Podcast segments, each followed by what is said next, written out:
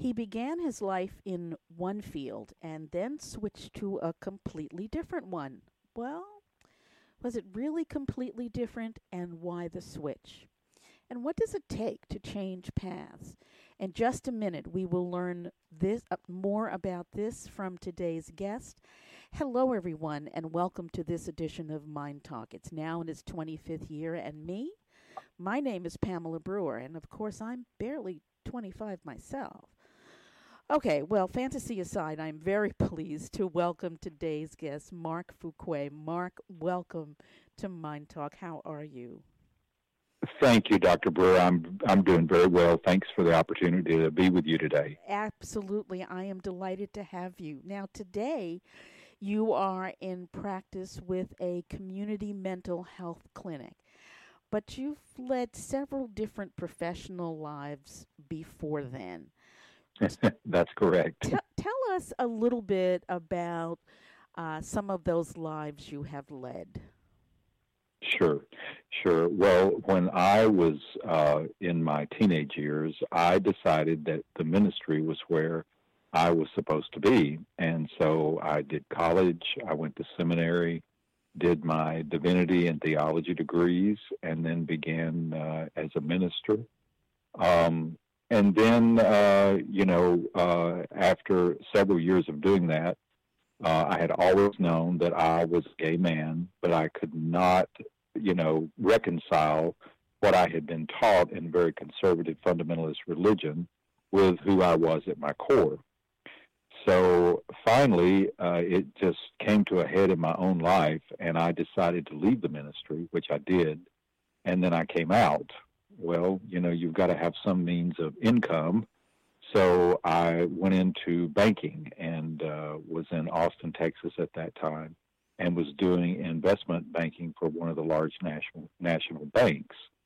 Um, and you know, uh, after that, uh, began to live pretty crazy life. I will admit that because I had never been out. I was kind of like a kid in a candy store, and uh, to be quite honest, got into uh, drugs and alcohol for a number of years. And um, in addition to that, I had a marketing stint in there uh, where I was marketing director for a company. But, uh, you know, life seemed to kind of go downhill uh, with the alcohol and drug use. But then, uh, you know, just a few years ago, I decided after I'd been clean 13 years, I decided that it was time to uh, go back to something I like doing, which is helping people and um, I decided that I would do my MSW degree and go into clinical mental health, and so here I am. Well, let's go back a bit because that's quite the history.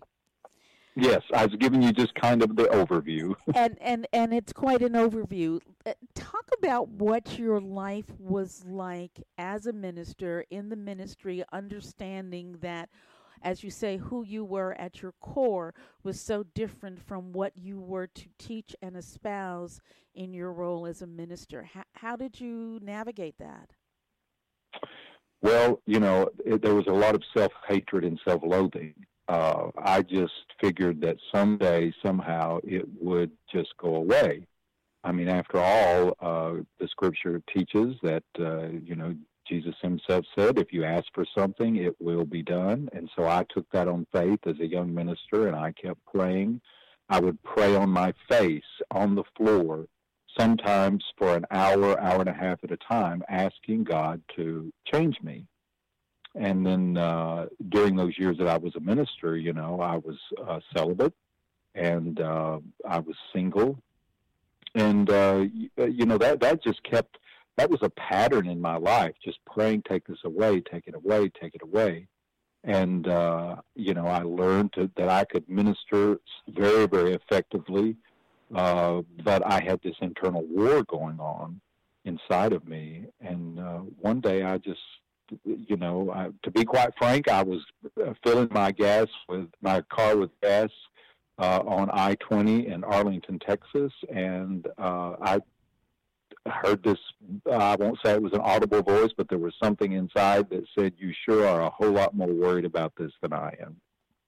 Uh. So that was this. That was the moment that I began my journey out of uh, the teachings that I had been taught and opened up to a new kind of, of way of thinking. And it, it, it was very difficult, very, very difficult. A lot of self loathing, and a lot of uh, religious trauma that, that I incurred during those years. You know, I, I have to say, what a lovely message, what a lovely voice to hear. That someone was a lot less worried than you were. Yes. It was like I could breathe. It was, I mean, I was like, did I just hear that, mm-hmm. you know, in my soul? Is that what I just heard? And I'm like, yeah, I know that's what I just heard uh, in, in, in the innermost part of myself. Uh, and so that, as I say, that was the beginning of my journey to as the existentialist theologian Paul Tillich, one of my favorite theologians, uh, wrote that the only real sin is not being our authentic selves. Mm. What was the reaction of friends, families, and colleagues when you came out? Well, I had decided to leave the church before coming out because I was really concerned about what everyone would think and mm-hmm. and how it might damage uh, some of the, you know, when you're a minister, whether you like it or not, the people put you on a pedestal. Yes. And the last thing you want to do, even though you feel that what you're doing is right for you, you don't want to harm them in the process if at all possible. So I left the church. I told them it was time for a new chapter in my life. No one knew why I was leaving. And so when I when I actually you know came out, uh, it it was a very very interesting uh, next three or four years.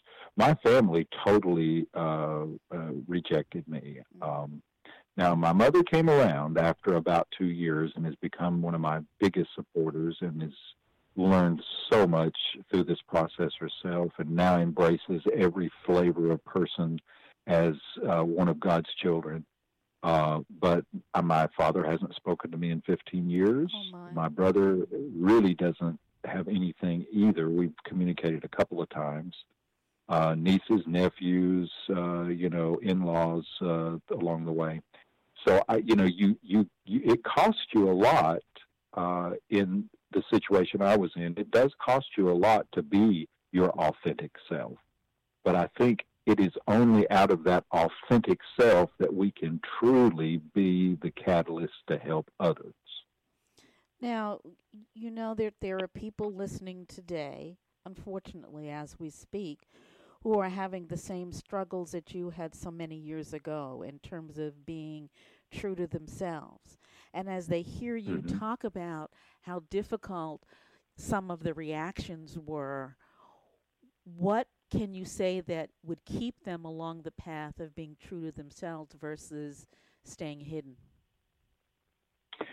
Well, um, I, I, first of all, I do think it is getting better, but I also know for a fact with lots of the folks that I deal with on a daily basis in my clinical practice that there are those that the struggle is still truly real for as they have families and religious situations that uh, they just cannot imagine uh, coming out uh, as an LGBTQ person.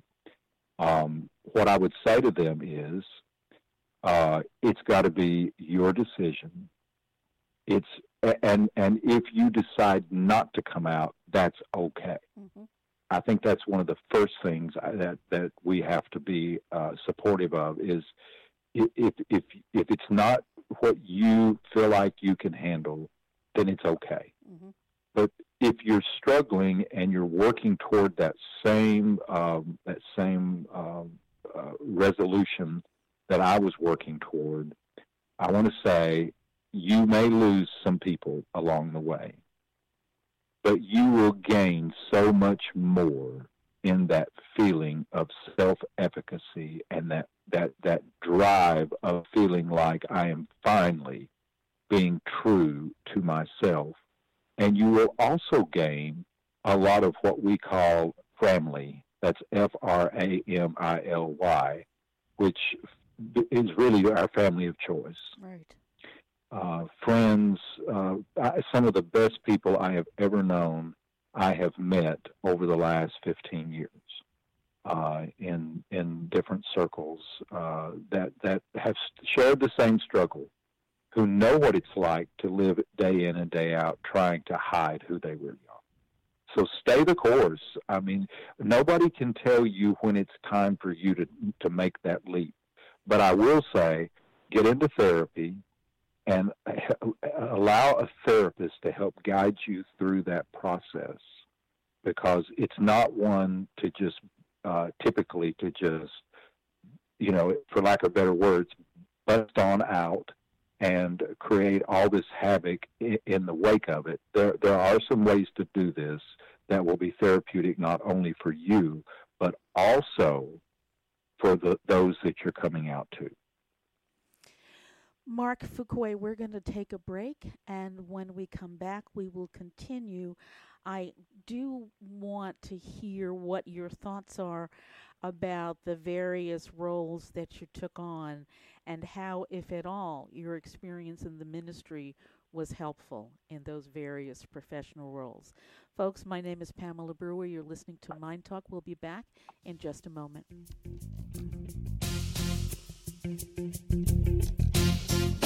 Mark,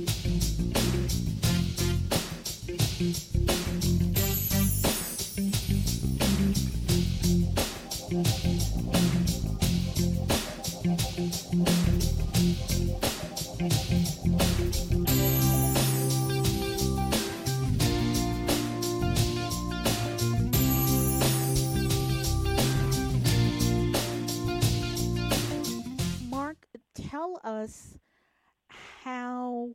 an investment banker, someone who's skilled in marketing, and a minister all live in the same body?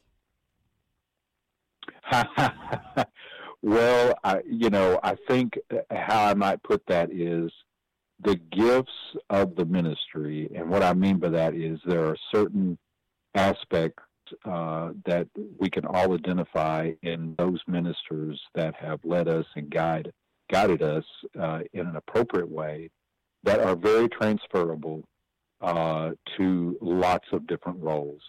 Um, you know, as an investment banker, uh, you know that those guiding principles that I live by, those ethical principles, help me not to make the fast money on the back of someone uh, else's money, mm-hmm. if that makes sense. Absolutely. And I found, yeah, and I found that by treating every person as uh, a, a human being, not as a charge account, but treating every person as a human being who is planning for their retirement, who is trying to plan for their kids' uh, college savings, that uh, they feel that they know uh, when you you have that sense that it's just not a job, but you're really trying to help them, and that brought me even more business. Just being, you know, that kind of of person with empathy and with care and concern. Uh, you roll into the marketing role, and uh, I'm, I guess I've always been an outgoing person. Okay. Um, I have been uh, characterized as more extrovert than introvert, although as I get older, I'm not so sure about that. um, but uh, you know, I, I, it was a, a role that I had for about two years, uh, and my willingness and ease of meeting people and talking about what a company had to offer uh, was, in another sense, uh, and a, a gift that could be used in again treating people the way I would want to be, want to be treated, not misrepresenting things just to get a contract, uh, ethical standards, and uh, you know that kind of ethical purpose. I think that was very uh, very helpful. You know, as I hear you talking about ethics, I, I think about how unfortunately surprised some people or many people are nowadays in particular when they meet someone who is clearly committed to ethical work and ethical behavior. Uh, I can indeed understand how you were able to get more and more clients with living what was true for you, and that part of that was your commitment to ethics. That's right. That's right. That's one. Of, you know, at the end of the day, if everything else is taken away from us, what we can have for ourselves is our good name and our self-respect. Uh, and and I think that would be important, you know, for for any field that uh, where you're going to be uh, dealing with people. Indeed. You use the word self-respect. You also talked about uh, being engaged in the use of drugs and alcohol for a period of mm-hmm. time. Mm-hmm. I would imagine that self respect was at a low during those days. Absolutely. And in fact, there was uh, the assistant district attorney of uh, Dallas County, the ex uh, district attorney, his wife ran an intensive outpatient program for people for drugs and alcohol. And that's what, interesting that you mentioned this because that was one of the first things she said after meeting me only for maybe 30 minutes. She looked at me and said, I know what you want. You want your self respect back. Mm. Yeah. And so I think she even recognized that, you know, the self respect was gone because you're making decisions. Uh, e- even though, I mean, I look back on it and I know why I did those things. I did it to escape. I did it to uh, not have to feel what I was feeling uh, because of the transition I was making and the people I was losing and and and uh, you know the the, the ongoing uh, religious turmoil that was still inside me uh, as I was still trying to come to terms with being okay with me. But at the same time, you know, you you lose your self respect when you are you know, uh, daily user and, and you are numbing yourself on a consistent daily basis. And then you, be- then you become unemployed and unemployable. Right. You referenced the religious trauma that you experienced. Would you say that was self imposed or externally imposed or both? I think it was both. Okay. Uh, a lot of it was myself. Uh, you know, uh, there is a great amount of self-loathing that comes along with a lot of people who have been reared in um, highly conservative fundamentalist communities. Uh, in my community, you know, homosexuality was one of the things that they talked about a lot. Uh, it seemed like it was singled out um, more than than a lot of other things. And so you grow up hearing that about, you know, and, and you're sitting here thinking, well, wait a minute, I didn't choose this. This is the way I feel. But I'm now I'm being told that I'm going to hell if if this is who I am. And so that creates a disconnect. That creates a dissonance within your spirit and within your psyche uh, that you know it, that is hard to overcome then you heap it on yourself in every action you take you're you're hearing that voice that that is constantly saying to you that you are not okay does that make sense it absolutely makes sense and the idea of not being okay is something that so many people struggle with and mm-hmm. speaking of struggles, you talked about the fact that you are now working in a community mental health setting. What does that mean? Well, community mental health is honestly, uh, it, it is for the underserved. You know, if you have good group health insurance or you have, uh, you know, pri- you're able to privately pay for your own mental health, uh, you know, you can you can go to a plethora of different professionals, uh, LPCs, LCSWs, doctors of psychology and uh, psychiatry to receive good mental health care. But if you're on, uh, for instance, in Tennessee, if you're on TennCare or you don't have any insurance, community mental health is primarily uh, what serves that population.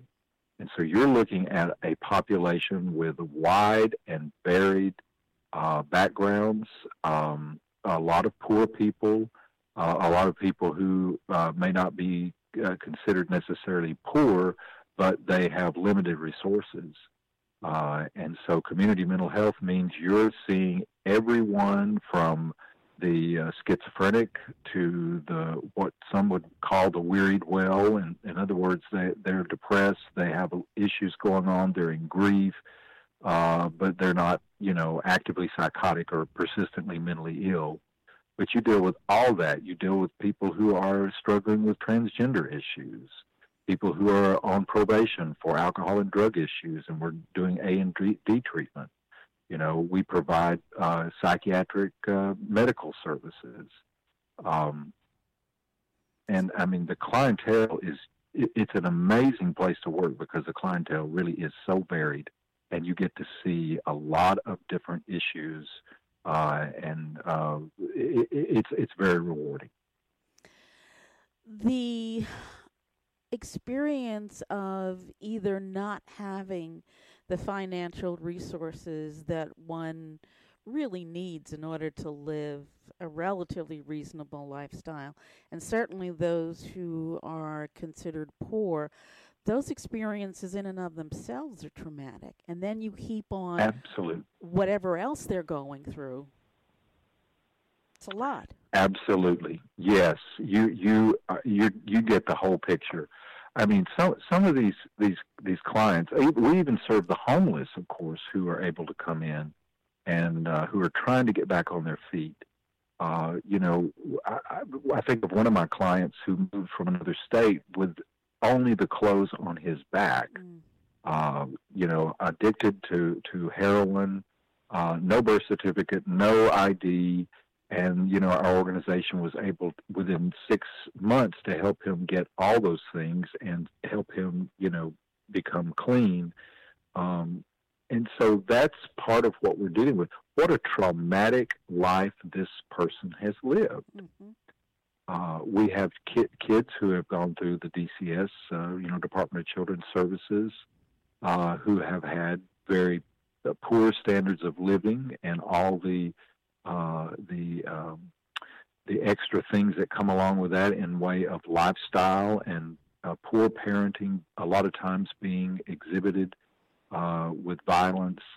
Uh, I mean, very traumatic. Uh, you know, be, being poor and, and poverty is, you know, one of the great evils of the world because it, it has such an effect on our children and their upbringing and, and and the the view of life that they have as I can do anything, you know, it's very limiting. And so you, you're right. It, traumatic experience of just being poor and having a lot of adverse childhood experience.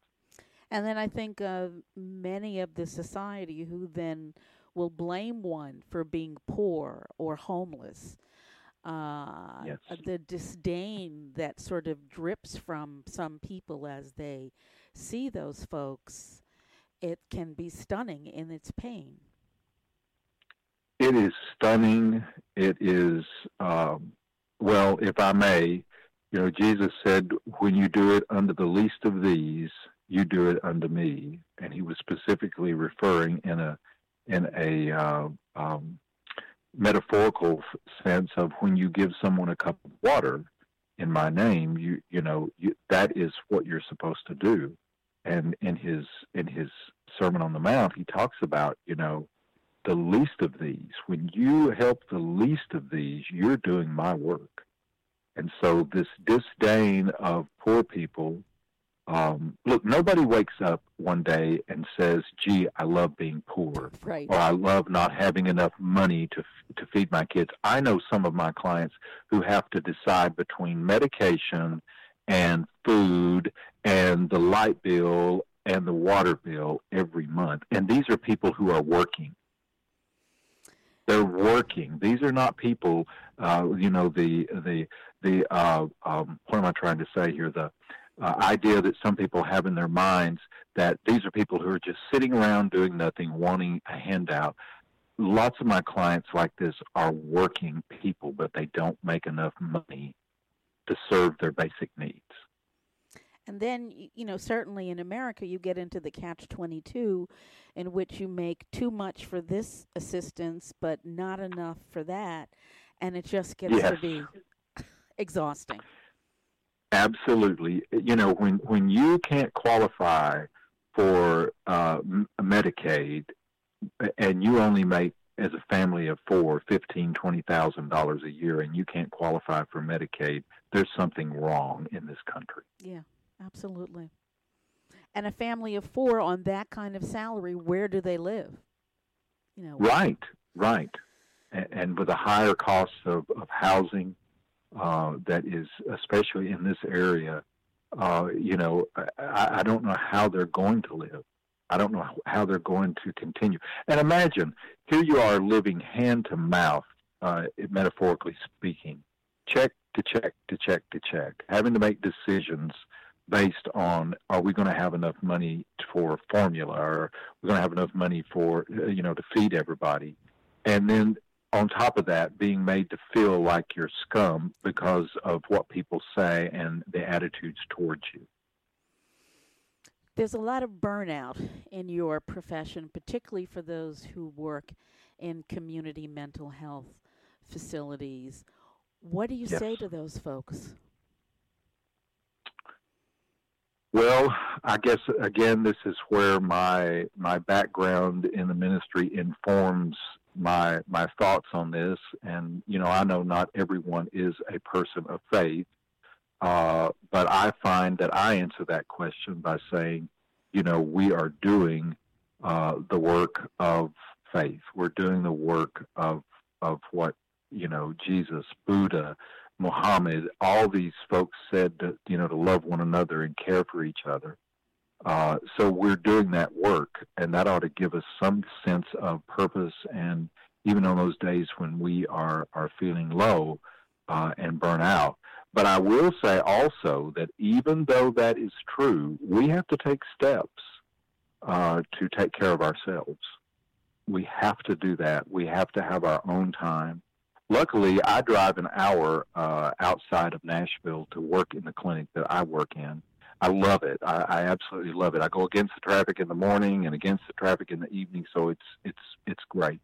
But I use my time, my hour to decompress. Mm if that makes sense.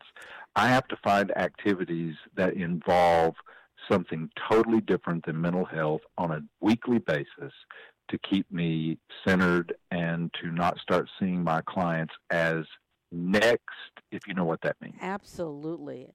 And so many people, again, who are working in community mental health facilities or the other kinds of agencies that are there to help those in need, so many just get so burned out so quickly. So yes, Dr. Brewer, yeah. I see it, and and we've just got to constitute ourselves with a a, a regimen of self care. Mark, we're going to take a break, and when we come back, I would just we will just have a couple of minutes, but I would like for you to address, if you would, um, very quickly, if you can, some of the issues that are particular to the LGBTQ community, uh, certainly in light of all the things that we've been talking about. So don't go away. We'll be right back. Folks, this is Pamela Brewer. You're listening to MyNDTALK. We're coming back in a minute.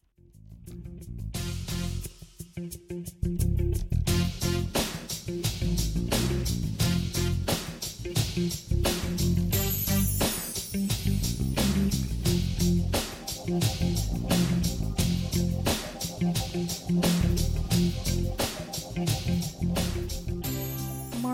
Fuqua, you've had lives as a minister, as a marketer, as an investment banker. Very early on in our conversation today, you described yourself as a gay male.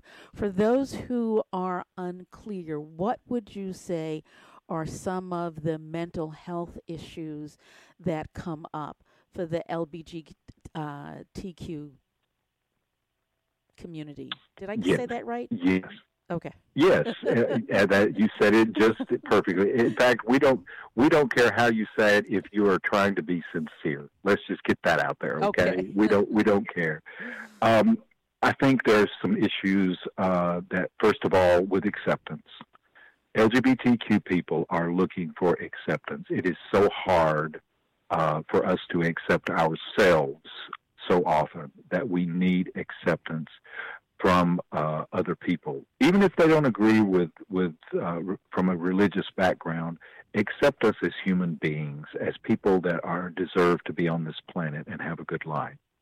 The other issue is community. When I first came out, I knew absolutely no other gay person mm. in Dallas, Texas. And so the, I think uh, a great predictor of, of a good life uh, for an LGBTQ person is finding and identifying with community. Uh, another issue is empowerment. Mm. I think we have, as many uh, minorities in this country and around the world, find that when you are othered, uh, you can lose that sense of empowerment. Uh, I think LGBTQ people uh, need to feel that they are empowered to live their lives as they want to live them and uh, without uh, having any different kinds of standards or laws that affect us as opposed to the rest of the country. So that sense of empowerment uh, in in that sense, but also in a sense of of uh, being that person that you want to be. Does that make sense? It absolutely does make sense. I have, uh, we are unfortunately out of time today, but I have so much enjoyed your sharing your story and your views and your experiences with, with us today. Thank you so much. It, it has been my pleasure. And folks, thank you for joining us today on this edition of MyNDTALK. Mind Talk is available to you on demand by going to myndtalk.org. We are on several platforms uh, iTunes, SoundCloud, you name it, we're probably there. And if we're not, let us know and we'll figure out a way to get there.